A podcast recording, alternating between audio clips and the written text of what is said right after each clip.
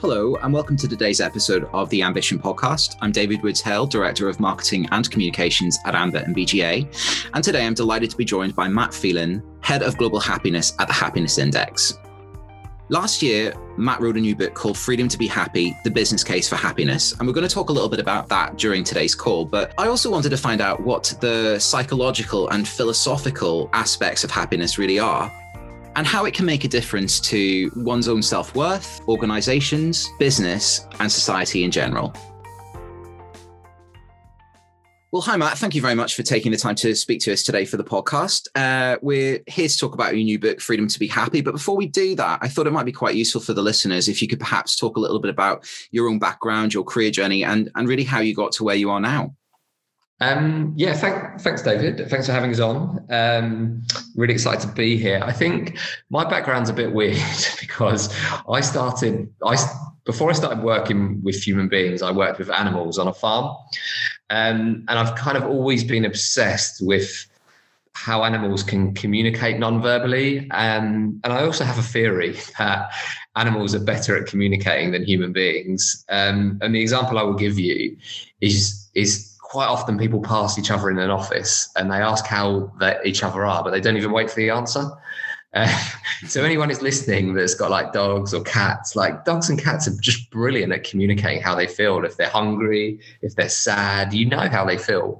And um, so my career um, moved moved from a farm into the data side of marketing um, where I built up a global marketing agency. Um, but we built that marketing agency on happiness, um, and I became obsessed with that. And um, and now that's my day to day job of, of, of working um, and co founder of the Happiness Index. So every single day I'm looking at um, happiness data, which is can be happy but also sad, which we might touch on in a bit, David. Okay, so as I mentioned at the start of the interview, we're here to talk about your new book, Freedom to Be Happy The Business Case for Happiness. I, guess your job explains a lot of this, but really, sort of, you know, from a personal perspective, what prompted you to write the book? Um, and I, and I alluded it to in the last question, David, but I just, and I, I will cheer people up as this podcast goes on, but I want to be um, realistic about the current situation. So in our data, which is millions and millions of data points, last month was the lowest point of happiness that, that we have seen in our database. Um, so what but that, but that doesn't mean it's the end of the world. There's lots of companies that have got happy employees, but because of my made up job title, which I'll encourage everyone to do, just make your job title up. Um, you can do that. Um, head of global happiness. My inbox is full of people messaging me saying, I am having a really tough time at work. I don't like my job. Um, I've, I, i have done this, I've done that, but I'm unhappy. Um, and these people want to change their workplaces, but they feel like they lose the argument because they feel their argument is fluffy. So they might go to the CEO and say, I think we should do more for the people here or, or, or whatever. Um, so that's why I wrote the book because I wanted to arm everyone with the science on why it makes good business sense to have a happy workforce. I think ethically people should believe that anyway. Like I, I just don't think you should be in a leadership position if you don't look after your people. But if you don't, um, if someone tries to argue back with you, you need to be armed with the data and the science and the stories. So that was kind of my my personal reason is that the happiness index works with companies. So I help companies, but I can't really help individuals um, but by the way that our model works. So I thought, you know what, I'm going to get all this data out there to arm people and, and, and help them. Does that answer your question, David? Absolutely, it does. And I think, you know, I've done a bit of research into happiness in my career as well and looked at this from sort of employee engagement and connecting that to happiness. And I know that a lot of experts who who talk about happiness would say, well, it's not it's not just waking up in the morning and thinking I'm in a good mood today. There's sort of a, a bigger um, I suppose, exponential feeling of happiness that it is possible to be happy all the time. Um, whether or not you're actually feeling happy at that particular moment, if that makes sense. What are your thoughts on that? Do you think it's realistic to expect to be fundamentally happy all the time? So, I would say if someone was fundamentally all the time, um, that there is a, a psychological problem with them. Um, I, would, I, would, go as saying that, um, in not not in a bad way, um, just in the way that feeling sad all the time um, would uh, if you if you're in a state of depression, you need to seek medical help. Um, and, and, that's not what my book is about. But um, it's also not normal to be happy all the time, which is part of the problem because Disney teaches us that we should be happy all the time.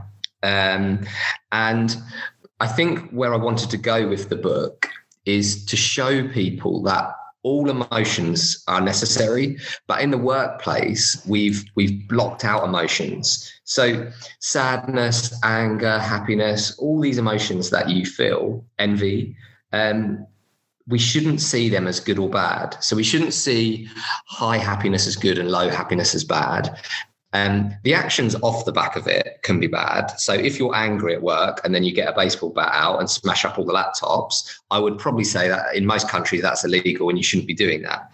Um, but to feel angry is is just a response of your body. So I would be saying in that scenario, you need to think to yourself, why am I feeling angry in this situation? What can I do about it? What can I change? So I think what what I I'm a geek, David. So the way I look at it is I see all my emotions as data points. So if I feel sad or I feel happy, I just question myself and say, why am I why am I feeling like that? Why does this person make me feel threatened, or why do I feel happy when I'm in this person's um, company? So I put that point out there because I think sometimes when people hear my job title or what I do, they think it's about being happy all the time. So I just I think your question was an incredibly important one.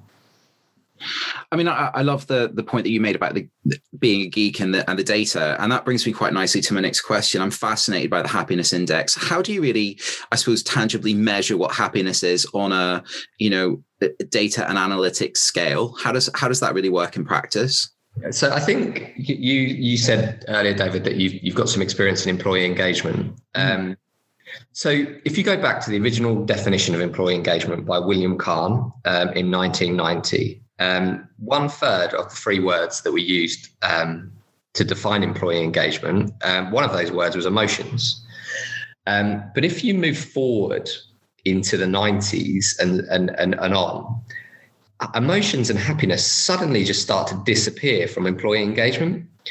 And, and the reason I think that is, and I'm going in a roundabout way to answer your question here because I want to give some context, is that because we couldn't. It once you get above, are you, David? Are you aware of the Dunbar number? Yes. Yeah. So I'll explain it to your listeners that, that, that don't know. So the Dunbar number is um, somewhere between 100 and 150. And it talks about the amount of relationships that we can maintain as human beings. And above that, we struggle. So at the center, you'll have five or six like really close relationships, and then you'll have seven or eight external, like next level out. And, that, and that's why as your life goes on, sometimes you sadly lose touch with people because we can't, as human beings, we, we just don't have the capacity to. Um, to handle too many relationships. So if you're in a business below 100 people, um, it's kind of easier to understand how people are feeling. But if you're a CEO of like some of our clients that are hundreds of thousands, tens of thousands of people, how as the CEO are you going to know how people feel? Um, and I know um, I was listening to the, the intro to this podcast before this, David. I know you talk about artificial intelligence on here. So employee engagement is easier to measure um, than emotions. And I think that's why people have been measuring it. But now we have advances in machine learning, AI, and voice technology that allows us to understand how people feel. So I'm now going to finally answer your question, David. I've set the context, which is we just ask people how they feel, right? Um, but how easy is that? Because what if, like some of our clients, your um, your employees are tea pickers and they are illiterate and they can't read or write? How do you you can't just drop them an email because they're not on email um, and they wouldn't be able to write down how they feel. So the simple answer, which I could have just said right at the beginning, is we ask people how they feel, um, and from that we combine qualitative and quantitative data. So the qualitative, the quantitative data is like how do you feel on a scale of one to ten. The qualitative is where the real rich data comes, where we just ask people to explain why they gave how they their their score, and from that, that's where the AI crunches it and puts it into themes. So suddenly the CEO is going out to address the entire company of 10,000 people. And that CEO knows, okay, this is how people are feeling at the moment. They're a bit worried about this thing. They're happy about this thing. Um, and what I think that achieves is what I would and our tech team would call emotional intelligence at scale beyond beyond that Dunbar number. So David, I know I've gone round the houses on that one, but I wanted to give the, the, the context. Is that has that been useful? Yeah, that absolutely answers the question. And I, I would like to I would like to stay with that point actually because I'd like to connect it a little bit the, the idea of happiness with the idea of employee engagement. Now, yeah. um, as I mentioned in my background, I was a, I was an HR journalist for, for many years and have written quite a lot about the, the connection between being happy and being engaged. Yeah. And a blocker that I was used to come up with from commentators um, was around the idea of happiness being connected to engagement. So, for instance, a person could go into a workplace, they could be chatting to their colleagues, they could be having a lovely time, they could be really friendly and, and happy, and everyone likes them and they're popular, but mm-hmm. they're not productive, they're not engaged with the the organizational the organization's values. In that respect, you know, that there is the sort of, I suppose, the difficult conversation of disconnecting happiness to engagement. And I'd be really interested yeah. to find out what your thoughts on that are. So, you know, some new school academics would sort of say that in, engagement is a fluffy metric. We, d- we don't care so yeah. much about that. We just want people to be productive. That's what they come to work yeah. for. Now, I'm not saying I agree with that, and that's my belief, but it is a, an argument that's out there in the marketplace. And I'd just be interested to find your thoughts and, and it's an argument that is that is put to me every single day. Um, even yesterday, someone said to me they didn't want to set a precedent for happiness, which, when you know the science and data behind it, is probably it's like saying I don't want to set a precedence for high profits. Or, yeah, absolutely. Or good turnover, but I understand why people feel like that. Um, and a, a question for you, David: Are you are you a Star Wars fan? I am. So there's a great quote in Star Wars that um, only Sith Lords uh, believe in absolutes. Um, are you aware of that? Are you aware of that quote, David? I am indeed. Yes. It's. It, I think it's just the best thing in life because we're we're in a world at the moment, um, a really polarized world where, like, you can't even be friends with someone that's got different political views than you. Um, so we've we've entered this really polarized world, and and and we do it in everything, don't we? And and, and even in happiness engagement, we have this scenario where some people are like, well, it's engagement. Some people are like, it's happiness. Whereas what the data actually shows us. So again, just some context for everyone. It's apps, maybe 10 years ago, this was up for debate, but happier employees are more productive, um, achieve more sales, um, share companies with higher um, ha- happiness levels uh, on on average um, share price um, increases in a year by times three. Their competitors where they're unhappy. So there's no debate around the bit around whether this is a good thing to do anymore. But what we found is um, by isolating happiness and engagement rather than ignoring happiness now that we've we've got the richer data is that and, and um, how um, on a scale of one to ten david how how much do you like a bad analogy? Because i'm about to use a really bad analogy. Oh we adore analogies. Okay good. Well you're going to get the worst one that maybe of all, your, all your guests have ever used. So the way that i see it is if we use a car um, as the analogy the, the employee engagement um, is is is the sat nav and the structure of the car. So it's it's the direction and where we're going. Um, the happiness is is the fuel and the energy that gets us there. Um, and I think this has a real a real importance for your listeners actually um, on on leadership, because this is why I believe there are leaders that can get teams to deliver things that lots of people think are impossible. Because if you have that energy behind, if you had two leaders, right, and they both had the same goal, but this was a really difficult goal, the one that can really energize people around things like happiness, emotions, and purpose.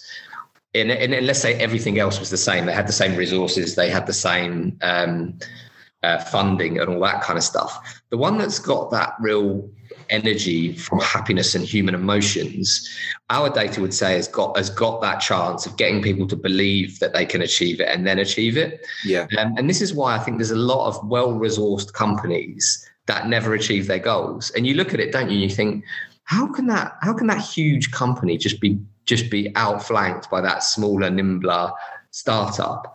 Um, and I believe it's it's off. I mean, look at the Ford companies at the moment. I, I wouldn't say that I wouldn't say that I'm a big fan of Elon Musk. Um, I don't think that you should be going out um, on Twitter ab- abusing um, people because they've got different views for you, like like you did with that diver, um, where they were trying to rescue those um, kids that were stuck underground. But you can't deny that Elon Musk has the ability to energize people. Um, and when you look at it on paper, there's no way that Tesla should be uh, outperforming companies like Ford uh, the resources available to them and their market leadership just shouldn't happen. But I think people like Elon Musk and, and, and, the, and entrepreneurs that we hear of manage to tap in and, and fuel those companies with, with all those elements that we've been talking about, David. Yeah, I, I totally hear that. I totally appreciate where you're coming from. If we move away a little bit from I, I, suppose happiness within an organization and, and bring it back to happiness within the self and, and someone's self-worth. I'm quite interested to sort of find out your your definition, I suppose, in the, in the most rudimentary terms of what happiness is. So all our listeners are um, business students or graduates or academics, they're, they're very familiar with ideas such as Maslow's hierarchy of needs and, you know, yeah. engagement metrics and Belbin scales and, and working out what, what motivates and engages people. Yeah. But, I mean, what we're finding in our own research, certainly from MBA graduates, is they are much more motivated by the idea of making an impact and making a difference in the world rather yeah. than financial gain, for example. That that's something that yeah. I personally think is really encouraging and really exciting about the new breed of MBA. But yeah. I'm interested from from your perspective. What is it that that you find that makes people happy? You, you've talked about you know achieving the impossible, but is it money? Is it success? Is it self actualization? Is it is there a difference, I suppose, between being um, happy, content, ambitious, and engaged? yeah, no, it's, it's it's such a good question and such a difficult one to ask ask, but that's why I love it, and I'm going to give it a crack. First off, I'm gonna I'm gonna take us back to 551 BC. So we're going a long way back here, and I think um, but before I do, I think the Maslow hierarchy of needs model is a good one to frame happiness in as well, because we know um, that the, to the question, does does money make you happy? The answer, the unfortunate answer, is yes. Um, but there's a but with it, which is effectively, I'm going to oversimplify it. Effectively, if you live in a second or third world country, money will buy you happiness because you will be getting things like cleaner water, um, a better like and actually somewhere to live that's got um, that's got heating and, and you can feed yourself okay? Um, which obviously has ha- Maslow hierarchy of needs elements to it. Um, but at a certain point which changes in every country that job promotion where you get more money all it really does is buy you a better logo on your car or a slightly bigger flat. Um, and that's the problem is that that we chase it at the beginning, but we keep chasing it when actually we need to change strategy to something else. Yeah. Um, so the reason I'm taking us back to 551 BC is Confucius. Um, and if we go back to Confucius and then we go all the way forward um, to people like Aristotle and the Stoics and Freud, and then we go right up to now, uh, lots of your students uh, might be aware of like the positive psychology experts like people like Carol Dweck, Barbara Fredrickson, Ed Diener, Christopher Peterson. I could I could go on. They they talk about happiness in, with different definitions and different names and different complicated theories, right? But if you really boil it down, and obviously they they, they, they these are great people, but I believe they're they're all really describing the same type of happiness and with different elements. So the one that we opened with, where I and I'm going to break it down to kind of four elements which is the one that most people mistake all of happiness for is mood. So people think, right, I'm in a bad mood. That means th- that's all happiness is. It's like you you're you're either happy or you're not happy. It's like the binary part of it. So that's what we call mood, and that's why I said like the only people that are never going to experience unhappiness or happiness or flow of emotions are either dead people or robots. Mm-hmm. Like that's the reality of it, and and and I think that's where Disney and people like that have a, a, a lot to answer on this, which is it is normal to feel sad in a normal day. Like your mood will shift in a day, um, and and I think once you realize that, it's actually quite powerful because now when I feel sad, I'm just like, oh, good, I'm alive. Do you know what? I'm alive. and um, rather than trying to do an overly big deep dive into why I feel like that, even though, it, as I said earlier, it's useful to try and understand why you feel the way that you do. The second bit, which you touched on, David, is around purpose. Purpose is a is a huge part of happiness. And in the UK, I imagine we've got some international listeners, but we have the National Health Service. So if you do get ill, you can just go to hospital. We take we take that for granted, and you don't have to pay for it um, directly. So if you work in the NHS now, you feel a real sense of purpose. And that, and that, and that was a, the NHS is another example of a really under resourced organization that punches well above its weight. It gets so much criticism, but think about how many lives it saves every single day. Um, so there's those two elements. The third element, um, which often gets described as flow, um, and that's when you're just, you know, you're just in a good state in your life. When you're in flow, everything feels good. Quite often, it's easier to identify when you're not in flow because you can think of a team that just didn't work. If we've got people on MBAs here that are working on joint projects and the, the team's just not gelling they're working on. Everyone's been in that situation. That's flow. And the fourth element, um, which gets just, it's not reported on enough um, and comes out in the book, which is in our data, the number one thing that, that, that makes employees happy is relationships at work. Um, so we've got the, the fourth element of it. So I think by breaking happiness down into those four bits, mood, uh, purpose, flow, and relationships. I think you can start to understand it in a more detailed way. But I think people get too too caught up in trying to label everything within happiness, rather than my advice is just to sit with it and experience it, um, because it is a global emotion. Does that help, David? Absolutely. Yeah, that absolutely answers my question. I think that I really like the fact you're bringing in the, the sort of academic and theoretical perspectives here and connecting that to the data because, you know, having reflected on it, you know, to my earlier question where I asked about the sort of connection between, or the disconnect, I suppose, between happiness and engagement or productivity, one has to question if somebody's coming into a workplace and they're happy, there must be a correlation between the success that they're bringing to the organization and their personal feeling of, I suppose, self-actualization, returning to Maslow. So that that's that that makes a lot of sense to me. Now, I think you know at the start of the conversation we talked about your index demonstrated that in the month of November 2020, happiness w- was low. And I think there's a lot of work to be done over yeah. the next, you know, year, 18 months to get ha- global happiness levels back to where they were pre COVID 19. Yeah. And I think obviously that's what's had a huge impact. We've been in lockdown, we've been in quarantines, we can't do what we want. It's it, it's impacted our, our freedoms and, and the way that we live. Um, but there is cause for optimism just now and it's looking likely that you know by this time next year you know we'll be moving out of the the sort of covid period and moving forward yeah.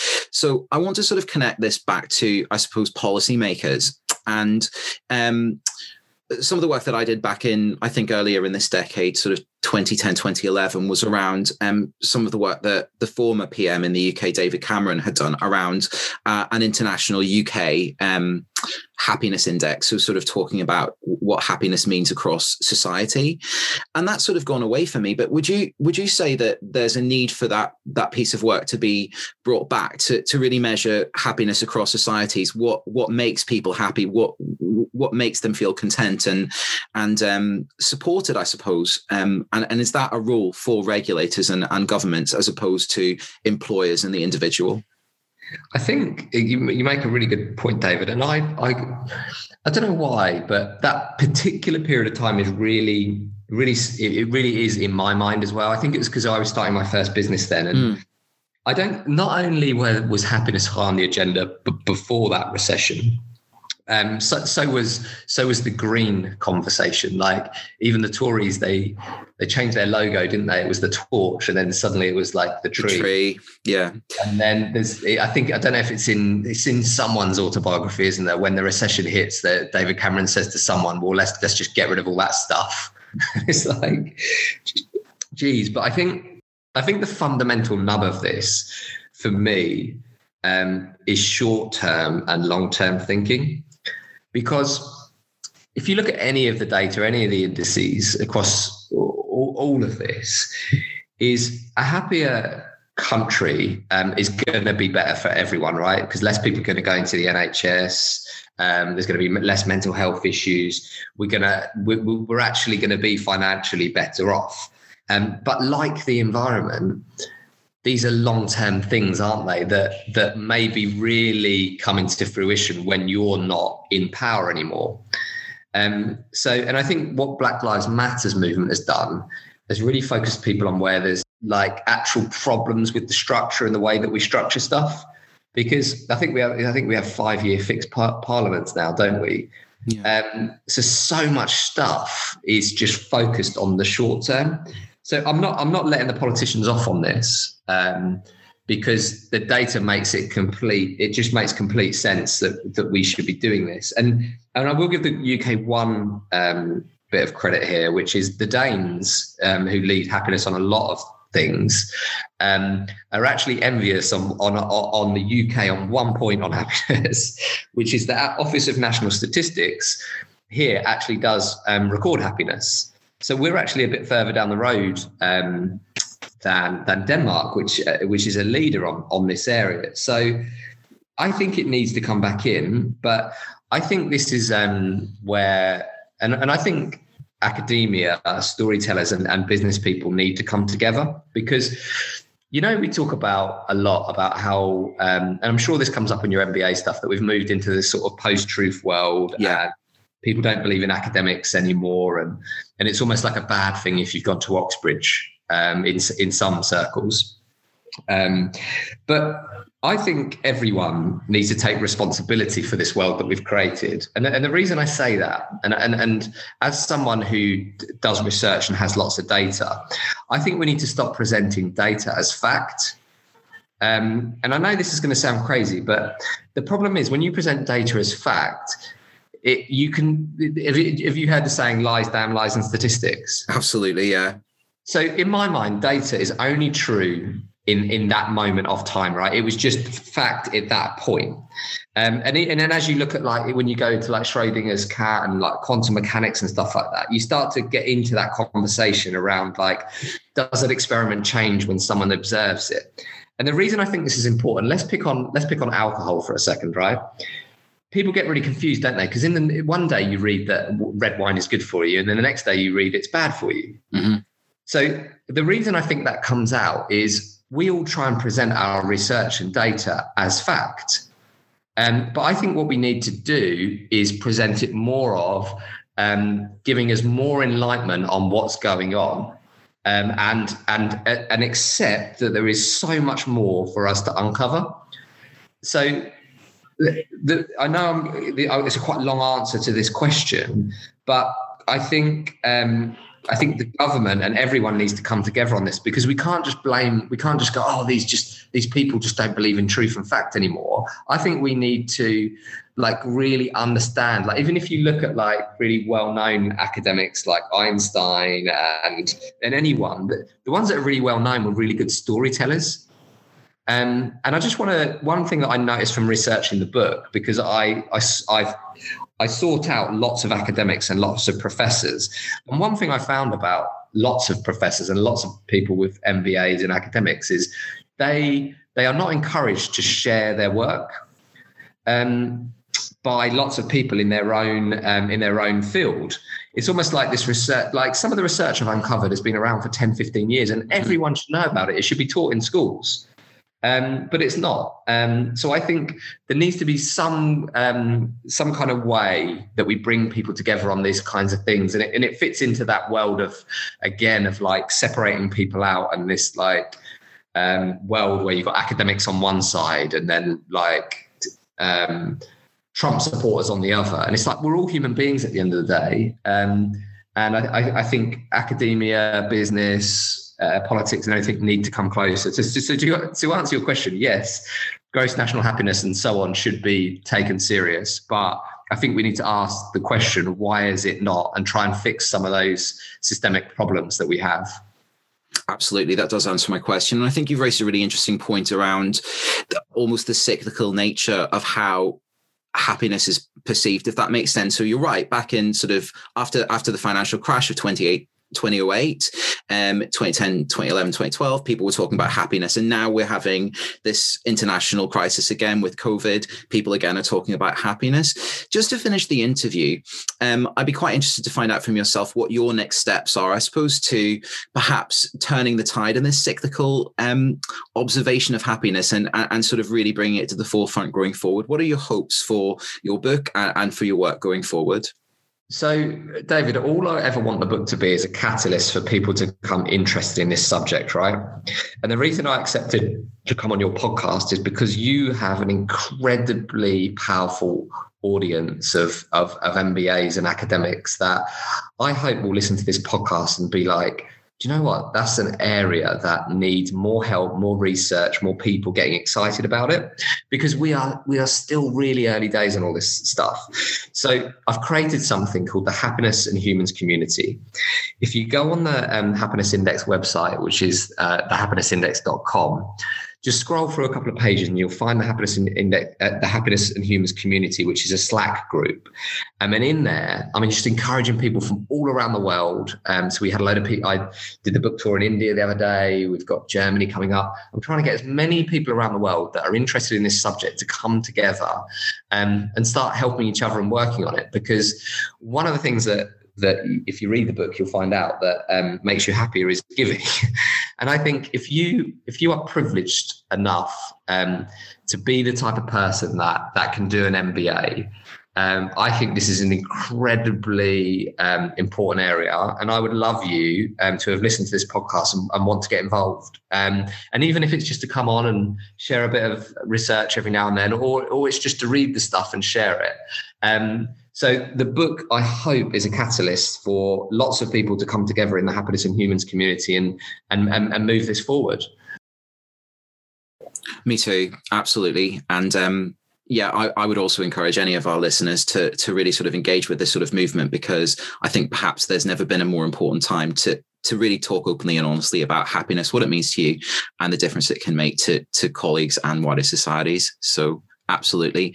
Matt, that's all we have time for, but thank you so much for taking the time to, to talk to me today. I, I, found it really interesting and insightful. And I think as well, there's lots of practical advice in there as well that people can can take away and think about straight away. So thank you again for, for taking the time to, to talk to us today. Thank you. Thank you for having me on, David. Well, thanks once again to Matt for taking the time to talk to us today for the podcast we talked about a lot of issues that are, are really prevalent in, in business at the moment. And I think a lot of these are really important to consider from happiness, self actualization, self worth, engagement, purpose. And you can find lots of articles around all these topics on the Ambition website at www.associationofmbas.com forward slash ambition.